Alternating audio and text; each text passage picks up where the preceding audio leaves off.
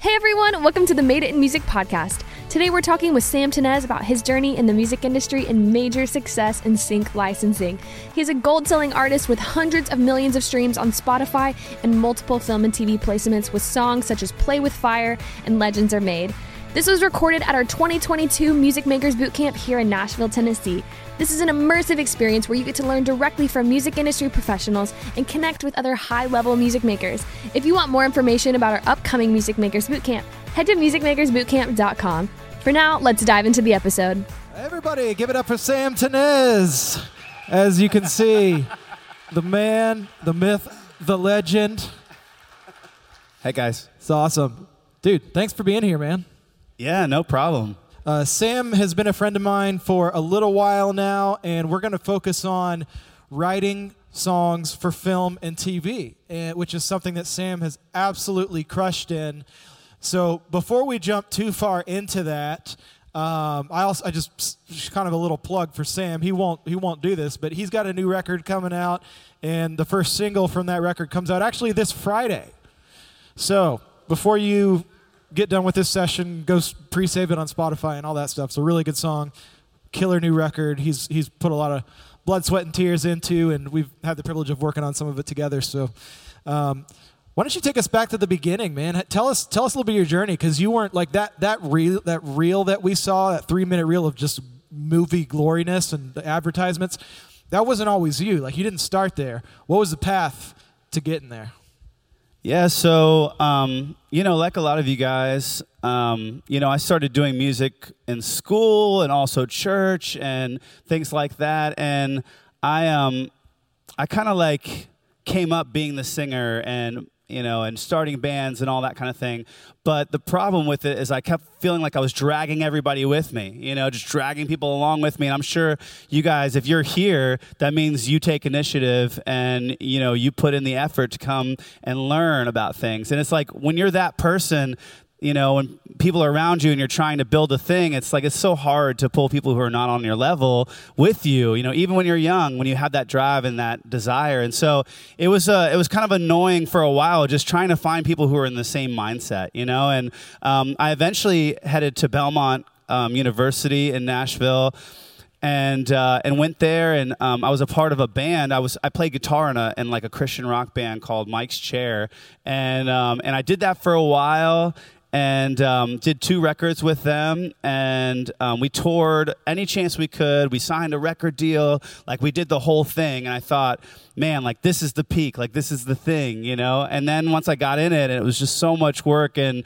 so much um, so much touring and all that and i wasn't making any money really. I mean maybe making $600 a month which is not enough to pay bills. Um, my poor wife uh, she was you know she had her master's degree in, um, in teaching and thankfully had a really great job. And she she supported us for a while for at least the first four years of marriage when i was trying to do this whole band thing. And so when i quit that I looked at her and I was like, I'm going to start another band. And she's like, No, you're not. She's like, She's like, You're going to figure out a way to make money. and I, so I was like, Okay. And so I started writing Christian music for a while and I wrote for a bunch of artists like um, Natalie Grant and Mandisa, Newsboys, and that whole thing. And um, there still was something in me that didn't feel like it was a, quite a fit. Like it fit me spiritually it fit me on a relational level. I love the people. The people are amazing, and um, but it didn't fit me on an artistic level. I just felt like I had more to give, and so um, I eventually, you know, I I started kind of working with um, this girl named Maggie she had asked me to write some some top 40 like pop stuff with her and i was like okay sure i'm thinking i've never written a top 40 song but for some reason you think i can do that okay um, and so i wrote i wrote with her but i brought in my buddy matt Bronleewe, who is um, somebody that I was working on a record with at the time that had produced some of my older bands. He was kind of like literally the most legit producer that I knew. And um, long story short, we started doing music with her, um, and it came under the, the moniker Ruelle, and that's kind of what jumpstart all the sync stuff. It was just sync after sync after sync, and I got to know what the splits were. I got to know what the format was, um, and I got to be a part of kind of like helping create that thing with her and Matt. Um, and then eventually, you know, uh, I was like, what if I put my voice on some of this stuff? And that's kind of like, you know, what started this whole long journey of artistry for me. I was just putting it out as TV and film, but all these fans were finding it and streaming it and sharing it, and it just became a thing. And so, um, whereas I had kind of given up on that part of my life of being an artist, um, TV film was the thing that kind of revived it all and brought it back up to the surface. So that's kind of like all of it in a nutshell. yeah, so good. And for a lot of people out there who they, they hear sync, they hear TV and film, it kind of gets lumped all into one category. But even under the sync side of things, there's a lot of different ways of doing it. Like you all are going to hear, well, some of y'all who attend his session are going to hear from Michael Elsner later on in this boot camp, who he's on a completely different side of it where he has thousands and thousands and thousands of pieces of music in libraries and it just gets licensed. But he's not so much an artist that people recognize. Sam is more of the the, the sync artist or I, I guess sync artist is not a good term but no but an, no an artist totally. who does sync. Yeah, it's it's you know I think there's like different kinds of um, ways to make money in sync, and they all have their own path. It's like there are composers who are creating you know 90, 30 second pieces in different films, and those directors will go and find those people and say, hey, I need you know I can't remember what they're called, but it's like 90 second clips of different styles and, di- and different pieces, and they have to put that all together to make it work in a movie or a show. To me, that sounds like torture. Like I I could not imagine doing that. Not very fun to me. But if that's you and that sounds like fun, that's like they do really well with that. You can get paid anywhere between you know fifteen thousand dollars in a season or an episode, you know, to all, all the way to like sixty thousand dollars or hundred thousand dollars to do a movie, um, to score a movie, and that's more on the compo- composing side. I'm kind of more in the side that's like the artist centric.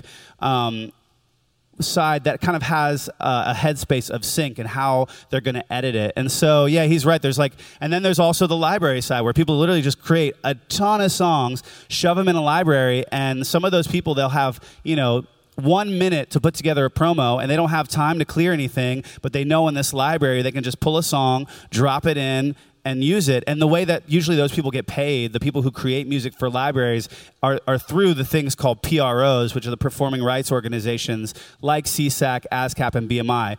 Now, that, those kind of that kind of money is a lot smaller because um, you know it's maybe hundred dollars here, four hundred dollars there, you know, um, and it's just through your PRO. Whereas, like what I do, they typically come to you and they say, "Hey, I want to use Legends Are Made" or whatever the song is, and they say it's you know it's for this Fox sports thing, they have $10,000 aside. And you're like, and that means $10,000 for the publishing side and then $10,000 for the master side. And they approach you as the artist, as the one who owns those two things. And it's more of like a, hey, we really want to use this. We hope you allow us to. And it just gives you a lot more power of what it can be used for. And for me, that's really important of like allowing certain things to be used with certain, like there's some things I don't want to have my music associated with.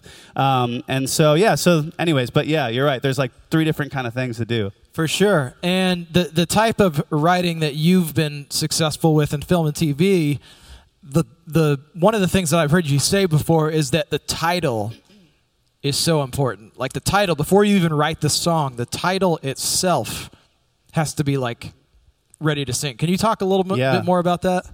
Yeah, so and I, I talk about this sometimes when I like with friends or other folks who are trying to get into doing more sync music. A lot of pop writers, you know, or even artists when they write their music, they start from the verses and, and then they find their way to the hook.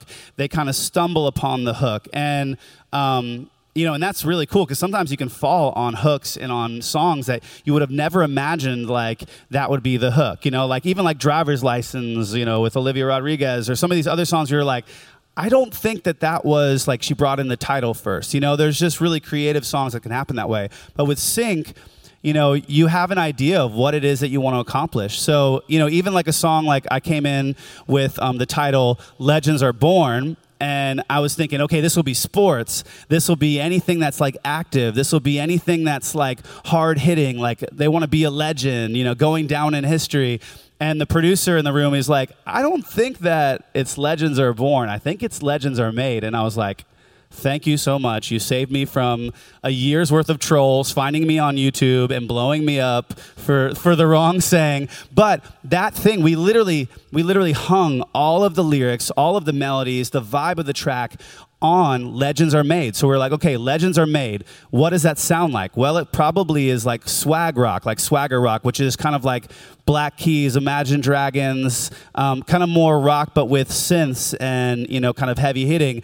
And then we're like, okay, what do the verses need to be about? And it's like, okay, if the title is Legends Are Made, well, how do you become a legend? Like, you know, how, how do you get there? And it's like, you know, same thing with the bridge. It was just another, it was another extension of like of becoming a legend. And I think it's really important with sync because when editors are trying to take a song, which editors are the people that put the music into some of these places, the the supervisor will find a song like Legends Are Made. They'll bring it into the editor. The editor will have 20, 20 minutes to an hour to, to throw it in whatever they're working on and a lot of times the title will grab them. Like those, if you see a, a really obscure title like Dolphins or something, they're like, "Oh, Dolphins! Ooh, I don't know what that's about." And then they see Legends are made. They're like, "Okay, Legends are made. Like this is a sports thing. This is a uh, an anthem maybe." And so they pull it up, they drop it in, and instantly, um, you know, they can clip any part of the song, and it's all pointing back towards Legends are made.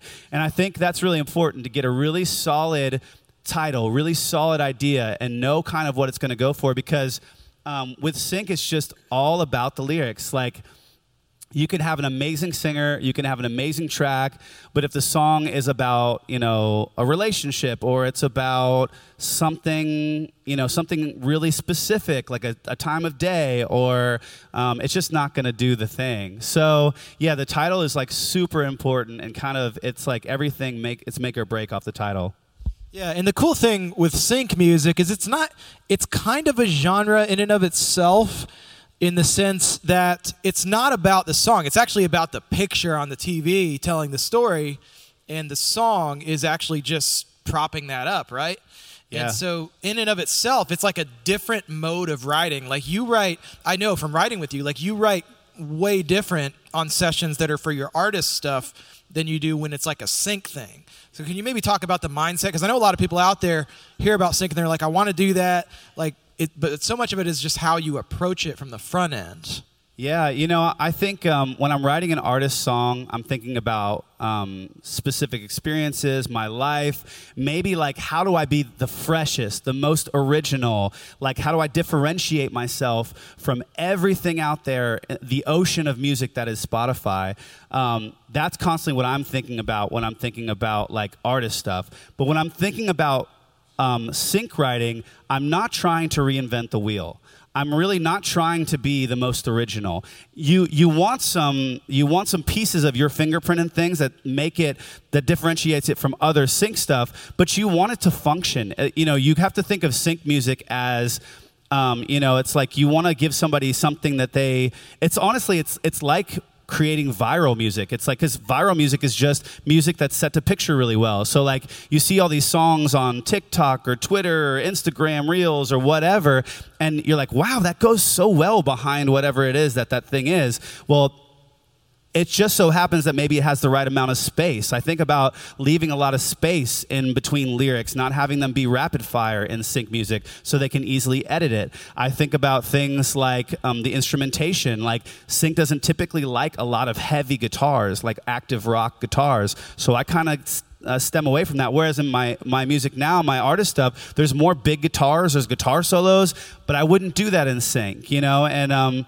it's just a really different headspace to be in. Um, and you honestly, whenever I'm thinking about sync music, I'm thinking about how are they going to use this. And when I'm writing artist music, I'm thinking, how are you going to feel this? And so it's it's just different, you know. And the, and the lyrics in an artist song can be sarcastic, where the music is happy, uh, but the lyrics are kind of sad. But in sync, it needs to match. If it's a sad song, the music needs to feel sad. If it's a if it's an energetic like kick butt song, it needs to feel that way in the music. Everything needs to match. Whereas in the artist world, there are no rules. It doesn't need to do that. But in this world over here in sync, it everything needs to feel like when you hear it, you're like, oh, that makes me feel like this, you know? Yeah, That's that's so well said. Having like we talk about it in our like on our songwriting mastery course is prosody, like tying the feeling of the music in with the feeling of the lyric and making sure the melody all matches up. It's so important with sync music. And I do want it to be heard too that there's a lot of different types of sync music under sync. Like we work with a guy a good bit named Vo Williams, who's like an amazing rapper, and he has this really hype hip hop stuff, and it kills on sync.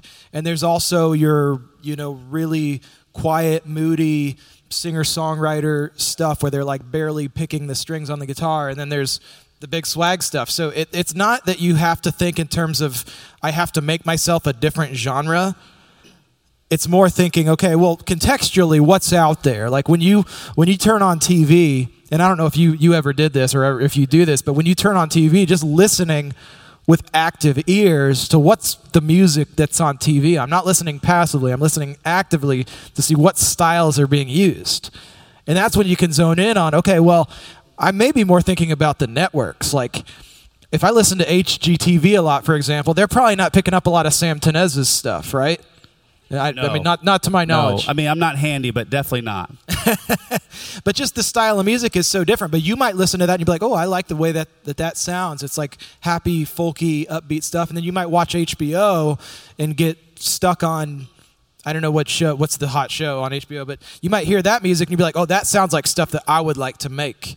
So it's kind of like you got to become a student of films and what the networks are doing before you can, and, and that helps you sort of find your place within it. Is that fair to say? Yeah, I mean, I, I definitely think too, like, you know, when you're first starting out in sync and you're just trying to figure out what to do. I mean, what's really cool is I feel like I found my voice as an artist through being um, active in sync because I was able to, like, oh, let's try like a happy, like, white dude on an acoustic guitar picking folky kind of thing, you know? Like, let's do, let's try that. And it's like, okay, let's try the, like, you know, rock, you know, hard hitting, intense. Let's try the uber emotional piano, um, like sad vocal sounding thing. And like, oh man, like I'm gonna get my buddy to rap on this thing, and we're gonna do like a hard hitting 808 like hip hop thing. And and um, it's cool because like I'm like, oh okay, my voice doesn't sound very good in these places, but my voice sounds really good in this spot, you know. And I and I'm like, maybe that's my thing. And I started going down that lane, and I realized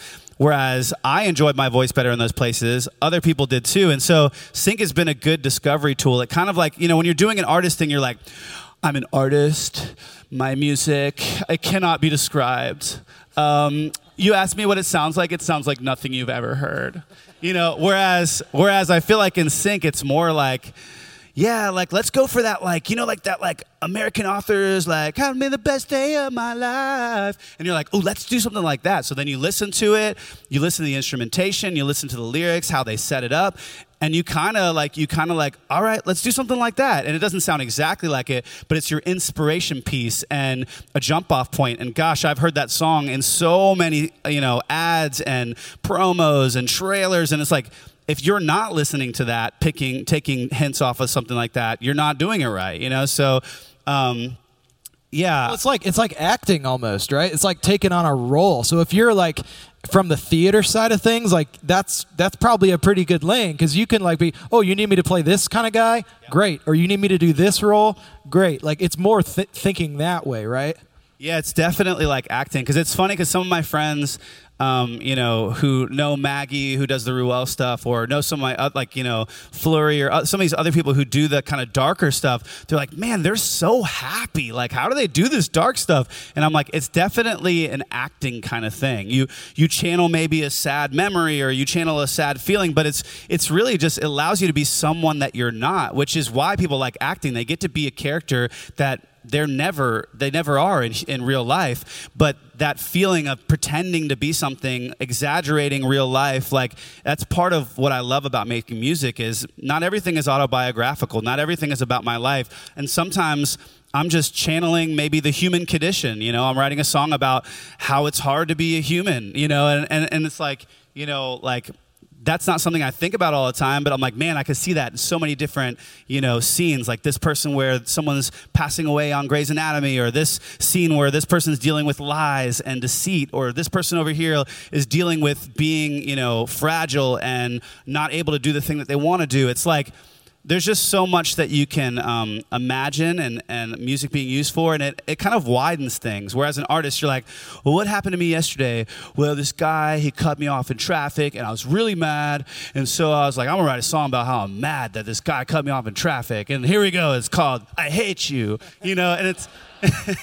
but I, I think like TV film allows you to go like not what what happened to me yesterday or what happened to me today, but just like what's a cool idea? Like what's something I could imagine being used on a trailer or, or, a show? And you're like, oh, like Darkness Falls. Like, oh, what would that be about? Okay, that could be like like the scene right before when some villain kind of walks in the in the room or you know something bad is happening to these group of characters that you really love and you don't want something bad to happen to them but this foreboding music is going you know it's nowhere to run when darkness falls nowhere to you know did you just write that no it's i have that song with my okay. friend val but this is how good he is, though. He could just pull that stuff out thin air.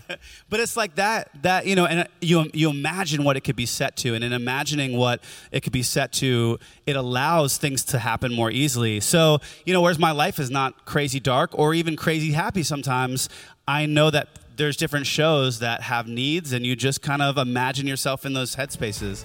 Thanks for listening to part one of this episode of the Made It in Music podcast. Head to musicmakersbootcamp.com to learn more about our upcoming Music Makers Bootcamp and check out madeitinmusic.com for more content and episodes from this podcast. See you in the next episode.